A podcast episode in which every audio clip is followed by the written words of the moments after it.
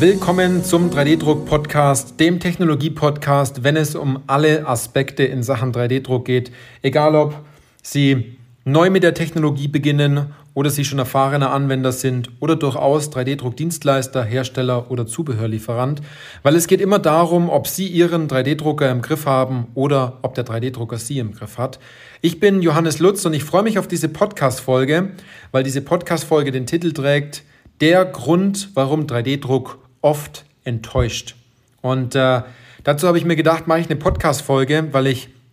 in den letzten Wochen, wo wir einige Gespräche geführt haben mit Anwendern und auch mit Dienstleistern, gemerkt habe, dass diese Enttäuschung immer noch ziemlich tief sitzt und ähm, man ganz oft hm, diese Erwartungen, die man so an 3D-Druck hatte, gar nicht erfüllt werden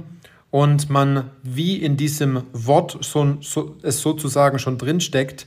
ähm, ist die Täuschung zu Ende, enttäuscht. Also man ist getäuscht worden, man hat an die vielleicht falsche Geschichte geglaubt und hat jetzt sozusagen die Wahrheit entdeckt, wie es wirklich ist. Und für uns Menschen ist es natürlich ganz schlimm, wenn wir enttäuscht werden, weil wir Enttäuschung immer gleich mit Ab Ablehnung gleichsetzen ähm, und vielleicht auch den Gedanken haben, nicht gut genug dafür zu sein, etc. Und ein Punkt, warum diese Enttäuschung ganz oft zum Tragen kommt, ist natürlich, wenn ein Bauteil bricht, wenn die Bauteile vielleicht nicht die Oberflächengüte haben, wie sie am Anfang dargestellt worden sind, indem das Material vielleicht nicht das aushält, was man sich gerne ähm, dort auch versprochen hat, dass die Stückzahl vielleicht nicht möglich ist, dass die Kosten zu hoch sind, dass vielleicht ein zu großer Aufwand ist, dass man sich noch weiter mit der Thematik beschäftigen muss, und man meinte, man muss da nur auf den Knopf drücken oder man hat es deutlich einfacher. Und da ist man natürlich darüber enttäuscht, wenn man glaubt, ähm, man ja, hört genau zu,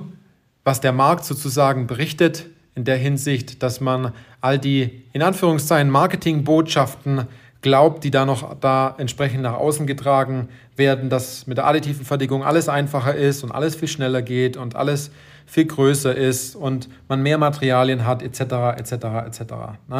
Und dann kommt es natürlich zu dem Punkt, dass einige Unternehmen sagen, hey du, 3D-Druck, haben wir die Erfahrungen schon gemacht, Bauteil gebrochen, wir haben da mal was drucken lassen, das Thema lassen wir jetzt erstmal, wir haben gerade andere wichtigere Dinge. Ich glaube, 3D-Druck ist noch nicht so weit und ähm, wir werden uns das mal vielleicht in der nächsten Zeit mal nochmal angucken, aber das hat uns nicht gefallen wegen den Punkten, die ich gerade sozusagen runtergezählt habe. Oberfläche, Material, Stückzahl, Kosten etc. Und wenn man das mal auf einer Metaebene, also einer äh, übergeordneten Ebene betrachtet, dann ist im Endeffekt nichts anderes passiert, als die Erwartungshaltung, die Sie als Kunde oder als Interessent hatten, die wurde im Endeffekt nicht erfüllt, weil der Hersteller, der Dienstleister oder der Reseller Ihnen etwas äh, mitgegeben hat oder etwas signalisiert hat, was sie vielleicht falsch verstanden haben, ist das eine, oder im Endeffekt, weil sie an etwas geglaubt haben, was vielleicht gar nicht so ist, dass die Bauteile vielleicht gar nicht so aus dem Drucker kommen, wie sie es jetzt in der Hand hatten, sondern dass die Bauteile noch nachbearbeitet worden sind und sie glauben, genauso fällt es aus dem Drucker raus. Oder dass das Bauteil vielleicht eine spezielle Konstruktion hat und die Konstruktion ein großteils mit dafür verantwortlich ist, dass das Bauteil sozusagen der Belastung standhält, sie aber Bauteile selbst konstruieren und drucken und das Bauteil dann bricht.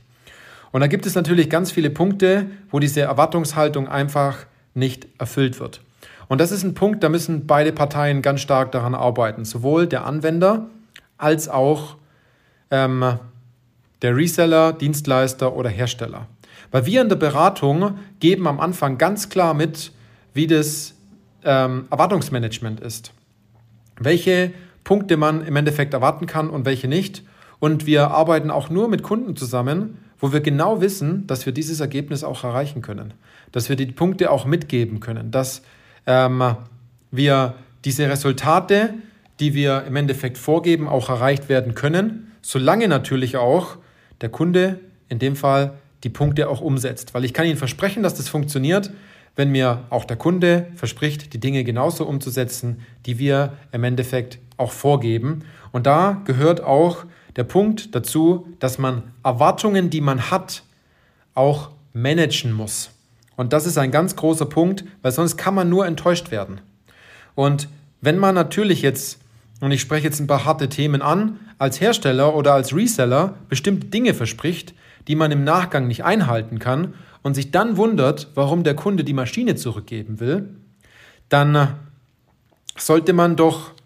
ehrlich von Anfang an mit dem Kunden sprechen und die Wahrheit sagen, wenn man immer die Sorge hat, der Kunde schickt irgendwann die Maschine zurück oder er ruft mehrmals an und es ist einfach unzufrieden. Warum den Prozess am Anfang nicht komplett ehrlich, offen, loyal managen, um diese Erwartung, die danach auch kommt, ganz einfach auch ähm, grundlegender zu verändern, dass der Kunde danach auch zufrieden ist. Und es kann natürlich sein, das ist vollkommen normal, dass eine Maschine, ein 3D-Drucker, die ersten paar Monate vielleicht nicht ganz gut eingelaufen ist. Dass es dort einfach Schwierigkeiten gibt, dass die äh, Oberfläche nicht ganz passt, dass der Prozess noch nicht ganz passt, dass die Maschine vielleicht an einem bestimmten Punkt immer wieder mal aussteigt oder man am Anfang mal fünf, sechs Baujobs mal machen muss, um wirklich herauszufinden, was hat denn die Maschine für konkrete Eigenschaften, auf was muss man achten, ähm, gibt es irgendwelche Umgebungseinflüsse, die die Maschine vielleicht noch stören? Und dass man dann an den Punkt kommt und sagt, jetzt läuft sie richtig gut, anstatt man den ersten Druckvorgang macht, der nicht gut ist oder scheitert und dann das Geschrei schlussendlich groß ist und man beim Hersteller, beim Reseller entsprechend anruft und sagt, ja, das funktioniert ja so nicht, ähm, wie wir uns das vorgestellt haben. Und sind wir mal ganz ehrlich, wenn Sie das erste Mal mit einem Auto unterwegs sind, in der Fahrschule, und Sie im Vorfeld in der Theorie einiges mitbekommen haben, dann glaube ich, tun Sie sich beim Anfahren mit der Kupplung in dem Fall auch schwer und der Wagen stirbt immer wieder mal ab und der Fahrlehrer muss dort mal mithelfen und man muss einfach wissen, wie nimmt man die Kurve, mit welchem Gang fährt man jetzt durch den Kreisverkehr, äh, wie stark bremst man, äh, wie sind die äh, Einflüsse, wenn man bei Wasser, also bei einer nassen Fahrbahn bremst oder wie geht man um, wenn man im Schnee fährt oder nachts auf der Autobahn unterwegs ist und so weiter oder durch den Wald fährt. Und ich glaube, ähm, dort kommt man ganz gut an den Punkt heran, dass man seine Erwartungen manchmal etwas tiefer setzen sollte und dass man ähm, dort auch seine Fragen, die man, die man am Anfang hat, auch stellen sollte. Und ich gebe Ihnen auch noch einen wichtigen Punkt mit. Das ist sowohl von seitens der Dienstleister, Reseller und Hersteller als auch auf der anderen Seite des Kunden wichtig, genau zu kommunizieren, was man denn haben möchte und was die Maschine kann. Und das notfalls schriftlich festzuhalten, weil dann ist eine Grundlage da, um zu sagen, das haben wir genau erfüllt. Oder ähm, vielleicht die das Lastenheft, wenn man das so sagt, etwas tiefer zu setzen und zu sagen, gut, die Maschine bringt nicht die Qualität an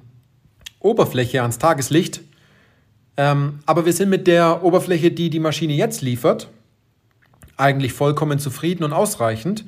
und äh, können damit sehr gut arbeiten, aber uns wurde einfach viel mehr versprochen und darüber hat man dann natürlich dieses Gefühl von Enttäuschung und man spürt natürlich Kaufreue, dass man sagt, gut, man hat den, den, den Kaufprozess ähm, zwar gemacht und es war vielleicht auch ein Kauferlebnis, aber schlussendlich hat man es bereut, weil man nicht das bekommt, was man im Endeffekt äh, dafür bezahlt hat. Und das ist natürlich schlecht, wenn man einen Kunden recht stark mit dem Thema 3D-Druck gehypt hat und dann kann man schlussendlich auch nicht wirklich liefern. Das ist wirklich nicht einfach und nicht gut. Also, so viel zum Thema der Grund, warum 3D-Druck oft enttäuscht. Und wenn Sie nicht enttäuscht werden wollen und wenn Sie dieses, diese Erwartungen besser gemanagt haben möchten und ähm, die richtigen Anwendungen finden möchten, die Akzeptanz im Unternehmen auch erhöhen, wenn Sie schon über dieses Technikthema rund um Ihren Drucker hinausgekommen sind, dann äh, buchen Sie sich einfach ein kostenfreies Erstgespräch bei uns und wir gehen genau Ihre Punkte durch. Nehmen Sie das Gespräch auf jeden Fall mit, dass wir äh, herausfinden, was ist äh, Ihr nächster Schritt, welchen sollten Sie gehen, damit Sie äh, sowohl die Enttäuschung vielleicht bei Ihnen als auch bei Ihren zukünftigen Kollegen, mit denen Sie zusammenarbeiten aus den einzelnen Abteilungen, die Ihnen Bauteile sch äh, schicken, dass Sie auch die Enttäuschung dort herausnehmen, weil dort machen viele, viele, viele Anwender genau die gleichen Probleme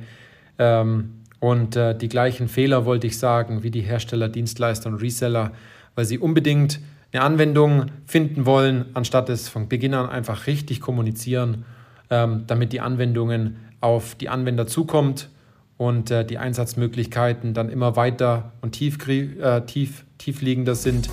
dass man an die richtigen Einsatzmöglichkeiten auch rankommt und äh, 3D-Druck ein richtiger Erfolg im Unternehmen ist. Also, so viel zu dieser Podcast-Folge. Dann hören wir uns in einer der nächsten Podcast-Folgen wieder. Bis dann.